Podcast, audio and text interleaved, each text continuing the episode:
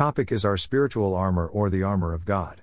We will be looking at the first three pieces of armor today. Tomorrow, the last three.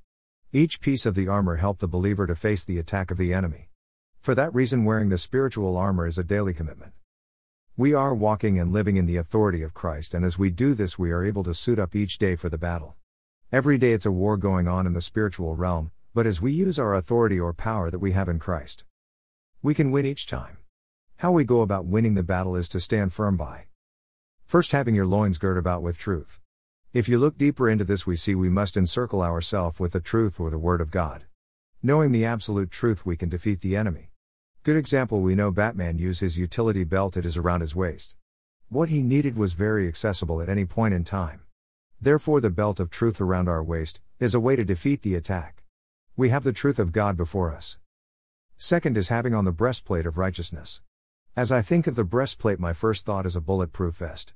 What does that vest do? It stopped the bullet from penetrating into a person's body. When I went deeper into the study the breastplate protected the vital human organs. These organs are the heart, liver, kidneys, and lungs. Without a Roman soldier wearing the breastplate, death is likely to come. Each day, as we wear our spiritual armor, we are protected within that area. The heart is one organ that is important in life. Without the heart, all life is dead.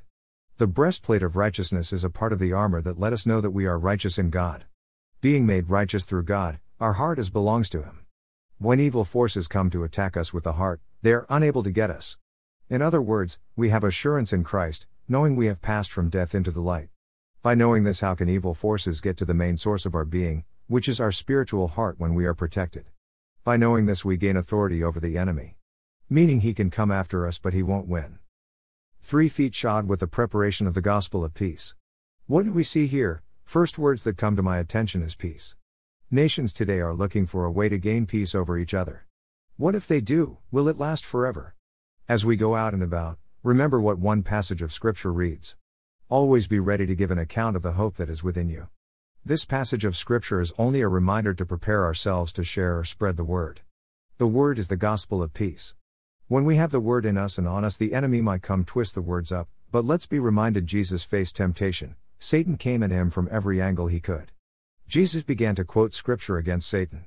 Since we are in Him and we are not greater than Jesus, then have the Word ready to share.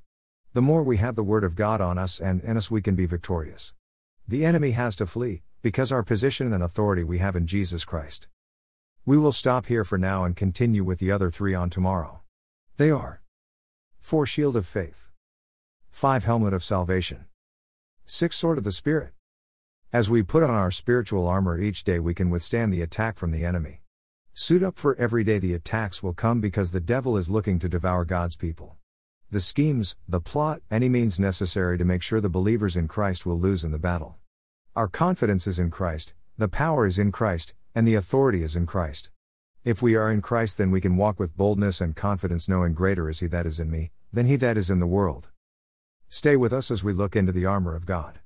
What piece represents and how each piece help us to gain authority over the enemy. This is Evangelist John Corm, the person God has given Givin Hope evangelistic ministry to so we can teach and preach in a way to reach others for Jesus Christ. Contact by text at 843 937 1774. Call us at 803 443 6867 for prayer. Email is gum.org at outlook.com.